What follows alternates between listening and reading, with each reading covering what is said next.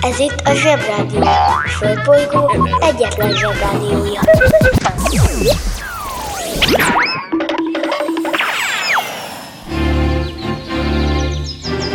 Zsebrádió! A következő műsorszám meghallgatása csak 12 éven aluli gyermekfelügyelete mellett ajánlott. Szolgálati bejelentés. Annak ellenére, hogy látszólag, illetve hallatszólag, a Zsebrádió szembe megy mindennel, amivel csak lehet, és választad arra is, ami eddig még nem is volt kérdés, és hogy ebből valakik azt gondolhatják, hogy mi nem tisztelünk semmit vagy senkit, tehát mindezek ellenére a teljes zsebtanács, a zsebkongresszus és a belső zseb egyöntetű döntése következtében a húsvéti időszakban visszavonulunk, mert a húsvétot például tiszteljük. Fogadjátok szeretettel a zsebnyúltójt a meséinket, és boldog ünnepeket kívánunk mindenkinek, a lányoknak sok locsolót, a fiúknak sok zsákmányt. Hatalmas lilipuszi és ölelés. Zsozsó, Roy, Luca, Kápi, Nafta, Dóri és Galamb. Rónai László, a jószívű kígyócska. A kicsi kígyó hazaért. Mond, mama, miért, miért nincsen lábunk? Összeér a hasunk meg a hátunk, miért nem járunk? Mond, mama, el kell mondanod. A mamája így szőtt egymásba aztán sok-sok mondatot. Réges-régen, vagy még annál is régebben, a földön az apró állatok közül csak a kígyók nemzetségének voltak lábai és mivel mi mindig is hosszúak voltunk, nem is kevés, hanem temérdek lábacska nőtt a hasunk alján, kezdte a történetet a kígyó mama. A kicsi kígyó összetekeredett, és áhítatos szemmel várta a folytatást. Egyszer egy jó szívű kígyócska folytatta édesanyja, akit Szepinek hívtak, talán mert az orra fölött apró foltokat hordott, miközben szaporán lépkedett az erdőben, odaért egy kis csillogó tóhoz. Egyszerre előcsusszant a vízből a béka. Alig tudott kikecmeregni a partra, a nyakán lévő bőrlemegy csak úgy lüktetett a kimerültségtől. Miért nem mászol, vagy ugrasz, kérdezte tőle. Nem fáradnál el ennyire. Nekem nincs lábam, válaszolta szomorúan a béka. Könnyű neked, mondta és vágyakozva sandított a kérdezőre. Megsajnálta a brekegő kis állatot, adott neki ajándékba négy lábat. Gondolta, marad neki elég. Ahogy tovább ballagott, egy vakon nézett ki a földből, és megszólította. Te, kígyócska, nem adnál nekem olyat, amit a hasad alatt hordasz? mutatott rá a lábakra. Nekem nincs ilyenem, pedig ha volna, nem kellene a számmal kirágnom a járatomat, hanem egyszerűen kiásnám. Már miért ne adnék, adok én jó szívvel, vágta rá sziszegve Szepi. Négy elég lesz? Azzal odaajándékozta a felajánlott végtagokat, a vakont pedig boldogan ásogatva folytatta útját a föld alatt. Milyen jó is adni, gondolta magában, segíteni másoknak. Egyszerre madárcsiripelést hallott, a veréb volt az. Nehezen, hasán egyensúlyozva támaszkodott két gajjacskán a bokor tövében. Szia! köszönt neki barátkozóan a kicsi kígyó. Te nem akarsz lábat? Látom, nehezen boldogulsz az ágak között. A veréb szeme felragyogott az örömtől. Adnál nekem abból, amilyeneket a hasad alatt hordasz? Nem is tudod, mekkora segítség volna nekem. Akkor talán még ugrálni is megtanulhatnék. Négyet kérsz, mint a béka? Megrázta a fejét a madár. Nem, nem, az sok, mondta. Kettő, bőven elég lesz. Na meg van szárnyam is. Köszönöm neked, kígyócska, integetett a veréb, azzal tovább szállt. Szepi maga alá kukucskált. Már csak négy lábam maradt. Nézegette megmaradt végtagjait. Kicsit húzom a farkamat, állapította meg magában, de eszébe jutottak a boldoggá tett barátai, és ettől ő is azonnal vidám lett. Kiért az erdőből, a réten egy árokpartra ért. Belekukkantott a mélyedésbe. Hát látja ám, hogy egy kis gyík próbál kijutni belőle, de sehogyan sem sikerül neki. Meglátta a kígyót, és kérlelni kezdte. Kis kígyó, segíts kijutnom innen, különben itt veszek. Szepi nézegette a gyíkocska erőlködését, aztán azt kérdezte. Ha ilyen lábad lenne, mint nekem, ki tudnál mászni? Biztosan, jött a válasz a mélyből, megkapaszkodnék, és bizonyosan feljutnék. A kígyócska gondolkodva nézegette megmaradt lábait, majd a másik pillanatban önzetlenül lecsúsztatta a gyíknak, aki gyorsan kijutott a csapdából. Hogyan tudnám meghálálni, nézett a kígyóra. Ha nem jössz erre, biztosan itt pusztulok. Legyünk barátok. Akkor látta meg, hogy segítőjének nincs lába. Akkor te most hogyan jársz ezután? kérdezte. Visszaadom, jó? Nem, bármikor beleeshetsz újból valahová, akkor hogyan jutsz ki onnét? Nem, mondta határozottan Szepi, legyen csak a tied, én elboldogulok anélkül is. A kisgyík megcsókolta jótevőjét, azzal elváltak. Hát így esett, hogy nincs lábunk azóta sem, fejezte be a történetet a kígyó mama. Mami, én Szepi szeretnék lenni, kérlelte csemetéje. Lehetek? Persze, kicsikém, persze, hogy lehetsz, válaszolta mosolyogva az anyja.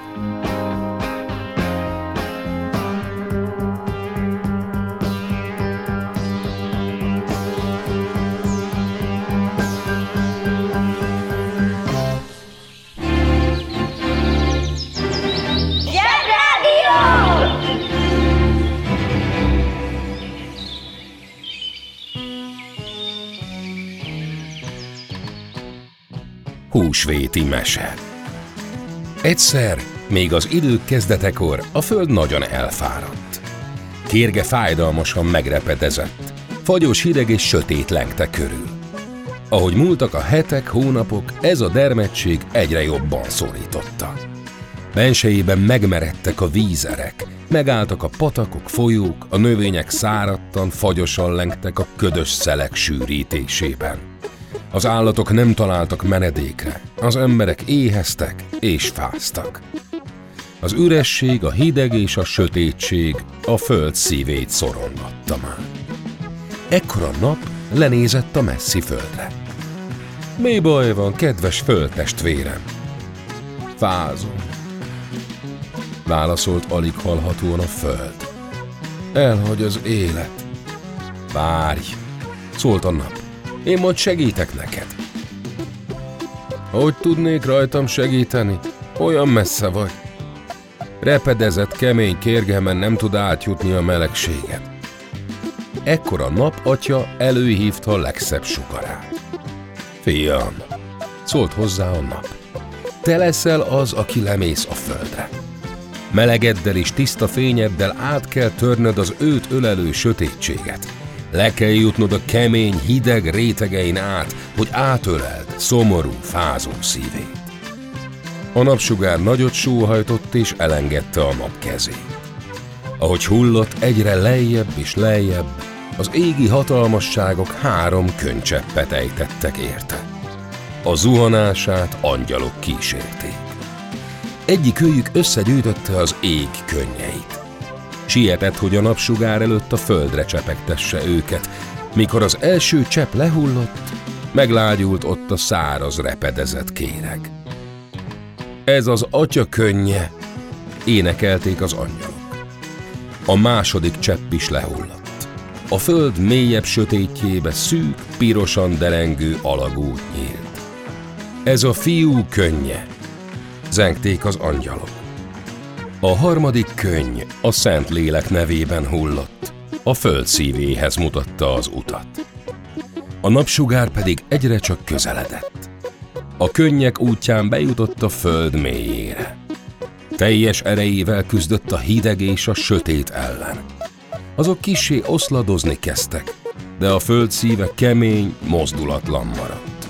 Ekkor a napsugár átölelte a föld szívét utolsó erejével melengedte.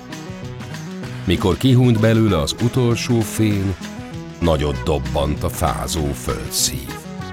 A dobbanástól meleg és fény költözött a mélybe, de oly sok, hogy az már kikívánkozott. Langyos tápláló szél szállt fel a mélyről.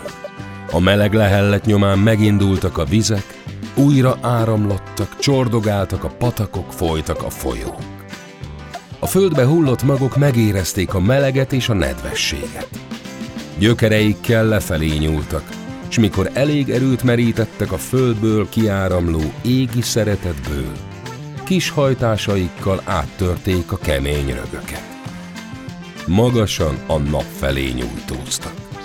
Zöldjükkel új életet adtak a földnek, virágokkal háláltak meg, hogy feltámadott bennük a fény. Az állatok előóvakodtak rejtek helyeikről, a madarak újra daloltak a lombok között. Az emberek maguk mögött hagyták menedékeiket, újra dolgozhattak, munkájukkal az állatokat, növényeket vigyázták. Bőven volt enni, inni. Kincseit feléjük nyújtotta a természet. A sok szépség, békesség láttán pedig újra mosolyogtak, mert a napsugár fiú az ő szívüket is szeretettel ölelte át. Zsebrádió!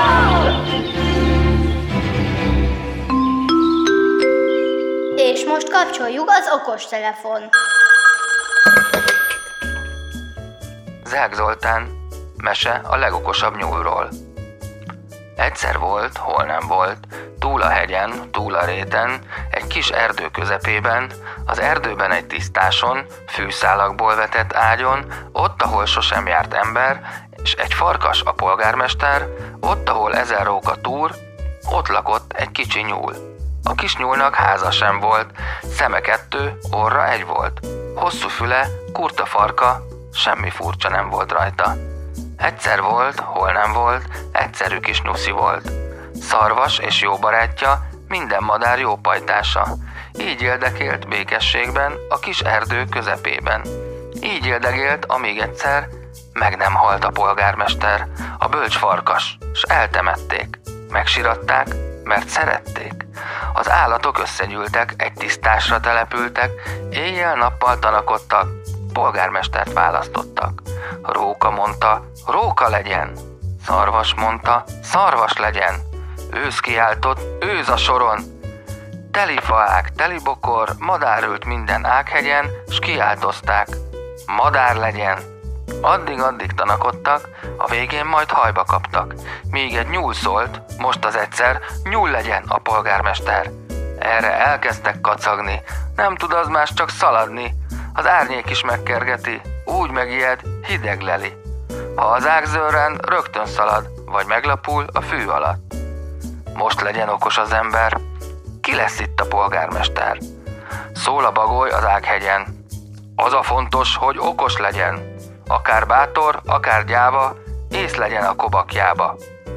Mind így szóltak. Okos beszéd. Próbáljuk ki, kiki eszét. Igen ám, de hogy próbáljuk? Már is szólt a bagoly rájuk. Aki becsapja a rókát, az kiállotta a próbát. Rajta szarvas, rajta őzek. Lássuk, ki lesz a legbölcsebb. Ki tud győzni az észtornán, ki tud kifogni a rókán. Előbb az ősz került sorra. Ide figyelj, ravasz róka. Felhők közt lakik az égen, soha sem járt erdőn, réten, mégis ő növeszt fűszálat, zöldbe borít, bokrot, ágat. Neved csak ezen a róka, ez aztán a nehéz próba. Jobban tudom, mint te magad. Mi volna más, ha nem a nap? Most a szarvas került sorra. Én aztán megfoglak róka? Nincsen lába, mégis szalad, de mégis egy helyben marad. Megint így szólt a róka. Ez aztán a nehéz próba. Jobban tudom, mint te magad. Mi volna más? Folyó? Patak? Most a kis nyúl kerül sorra. Erre felelj, ha tudsz róka. Ha megfelelsz most az egyszer, te leszel a polgármester. Nincsen szárnya, mégis repül. Fákon, bokrokon hegedül. Ha nem repül, nincsen sehol, de mégis csak van valahol. Nincsen szárnya, nincsen lába, mégis a világot járja. Töri is a fejét a róka, ennek a fele sem óka. Hiába no, nincs felelet. Mondd meg, Nyuszi, hogy mi lehet. Szól a Nyuszi, figyelj róka, hogy mi lehet. Mi más volna? Ismeri a nyárs a tél, mi lehetne más? A szél? Kisnyú főzte le a rókát, ő állotta ki a próbát. Az erdőben akkor egyszer Nyuszi lett a polgármester. Egyszer volt, hol nem volt, egyszerű kis nyuszi volt, hosszú füle, kurta farka, semmi furcsa nem volt rajta.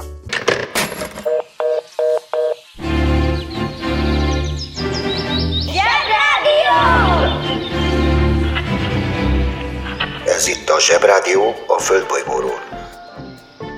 Adásunkat megszakítjuk. Ismétlem, adásunkat megszakítjuk. De 5 perc múlva visszatérünk. Addig is hírek.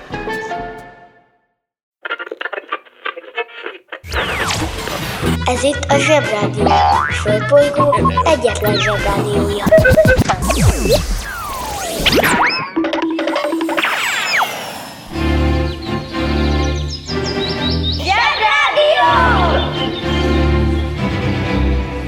Itt újra a Zsebrádió. Polgár Jutka patakparti tücsök király lett.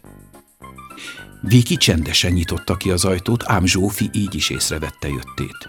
Gyere csak, gyere, gondoltam, hogy eljössz. Gondoltad?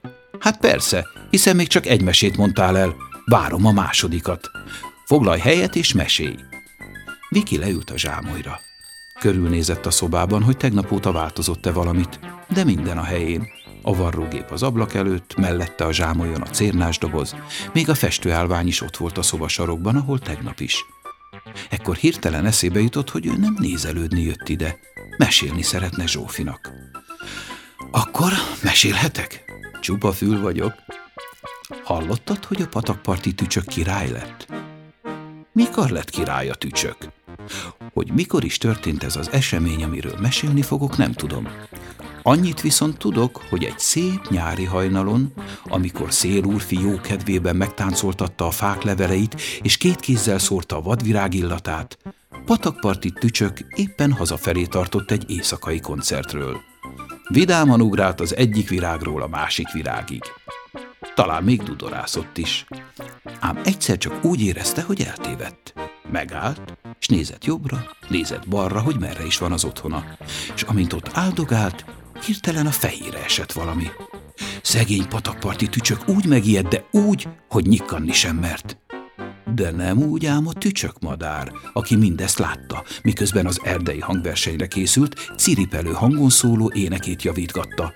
No, ez a ciripelő hangú tücsökmadár azonnal tudta, hogy mit kell tenni, és miután a tennivalók sorrendisége elméjében kialakult, hamarjában többször is körbeszaladta a megrémült patakparti tücsköt. Amikor már a hetedik kört is lefutotta, megállt a tücsök előtt, hogy szóvá tegye a történteket. Te vagy a király? kérdezte tücsökmadár csodálkozva. Ne beszélj butaságot, miért lennék én a király? Mert korona van a fejeden. Miféle korona? Amilyen a királyoknak szokott lenni. Olyan koronám van, mint a királyoknak. Pont olyan. Aranyból van és egy kék színű drágakő díszíti. Szerinted akkor ez valódi korona a fejemen? Igenis, felséges királyom, a fejeden egy korona van. Így hát király vagy. Ez lehetetlen, tévedés történt. Nem emlékszem, hogy lett volna királyválasztás. Koronázásra sem emlékszem, palotám sincs, meg palástom sincs. Trónszéknek még csak a színét sem láttam. Hintom sincs. Látod, gyalog járok. Hát ilyen egy király. Lári, fári, fejeden van egy korona és kész. Tessék uralkodni, engem pedig nevez ki hírnöknek. Miért? Majd megtudod. És azzal a tücsökmadár úgy eltűnt, mintha ott sem lett volna. Hamarosan a mező összes lakójának tudomására jutott a hír, hogy van egy királyuk.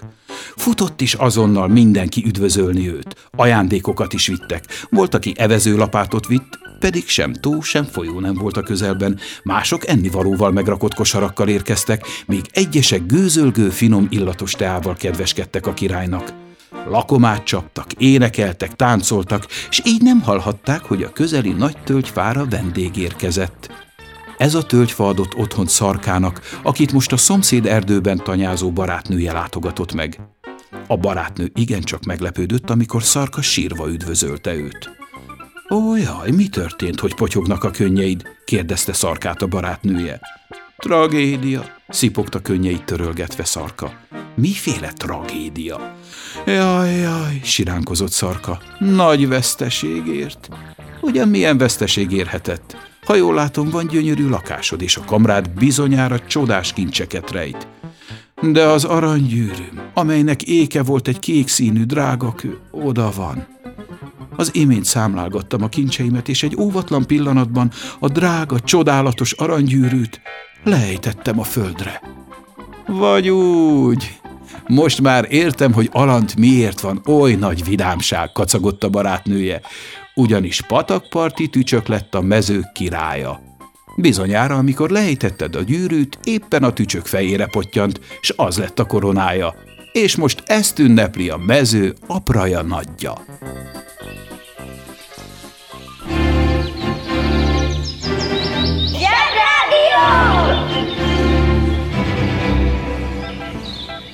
Parti Nagy Lajos, a pecsenye hattyú és más mesék. A teknőc és az óriás. Hol volt, hol nem volt, volt egyszer az indiának földjén egy szép, foltos teknőc, aki roppant hányaveti volt, de gyönyörűen tudott furujázni. Történt, hogy épp egy odvas, sok emeletes fánál jött rá a furujázhatnék. Abban a minutumban fogta a hangszerét és rázendített. Hanem az az odvasfa egy óriásnak volt a lakása, úgy hívták, hogy Kaipora. Éppen a sezlonyon kummankodott, mert az óriások sokat, de vékonyan alszanak, és igen fölúcsodott a furúja szóra. No, ez nem lehet más, csak a teknőt, gondolta bosszúsan, és föltette a fejfedőjét, meg a patronyos derékszíját. Kimenek és megfegyítem, ne háborgasson óriás létemre. Ki is ment, odaszólt neki a hétmérföldes, ráspolos hangján. Hé, teknőc, minek háborgatol óriás létemre? De a teknőc annyit sem mondott, hogy bakarasz. Finkulkodott tovább, a szájáról le nem vette volna a furuját. Hallod-e, teknőc, amit mondottam óriás létemre? Hallom, de te minek háborgatol teknőc létemre? Megmérgedett a maga szelíd módján kihapora, és azt mondta. Na, ha akkora nagy orca vagy, mérjük össze az erőnket. A teknős ráállt, elcsomagolta a furuját a szákjába, és leballagott a folyópartra. Hmm. Az óriás berontott az erdőbe, leszakított egy akkora liánkötelet, hogy a Montepuakói gőzös hajónak is sok volt volna. Az egyik végét a teknőc kezében nyomta, a másikat megfogta maga, és ekép szólt. Az a legény, aki elráncibálja a másikat. Te a vízből húzod, én a szárazról. Jó van, kahipora, te akartad, mondta a teknőc, és bémászott a folyóba. Épp ott ejtőzött az öreg cetharcsa, erős, kékhasú, ki a tenger alatt járóknál szolgált, tudta a dörgést. Annak a farkára rákötötte a maga részét a teknőc, azzal kilopakodott a partra, és elbújt a sásban. Mikor Kahipora meghúzta liánt, a kiszolgált hal is megfeszítette erejét, és bizony Kahiporát nyakig vízbe rántotta, pedig az sárkántojáson élt hétszám, és konzervpacalon, mint a szikla. Ellenben úszni semmit sem tudott, mert ahhoz volt szokva, hogy átlábolt minden vizen, az értől az óceánig. Nagy röstelkedve kievickélt, nézett erre, nézett arra, mintha a dolgát végezné és figyelni, nem látja-e valaki. De nem látott senkit, úgyhogy szusszant egyet, és neki veselkedett megint. Húzta, húzta, majd kigúvatt a szeme, de hiába a hal újfent erősebb volt, és kahipora megint bévonszolódott a víz alá, győzte köpködni a hínárt, víziszöcskét, mi egyebet. Elment a kedve, de nagyon. Elég volt ebből, te teknőc, mondta, kijöhetsz most már, megengedem. Akkor a teknőc nagy titokban becsusszant a sás a vízbe, leoldotta a cetharcsa farkállal a kötelet, marokra fogta és fújtatva, lehegérezve hagyta magát kihúzni a partra. Kicsi jáj, megszakadtál, nem igaz? kérdezte nagy leereszkedve az óriás. Ahogy mondott komám, felelte a teknőc, nézd meg, patakokban folyik rólam a víz.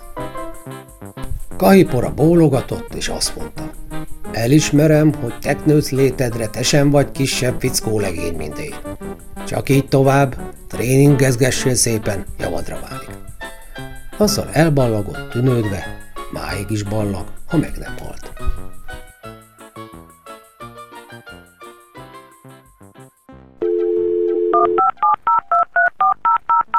Most már nekünk is van rádiónk. Közi Telekom! Jó fej vagy! Tervezünk egy délutánt is. Együtt, veled.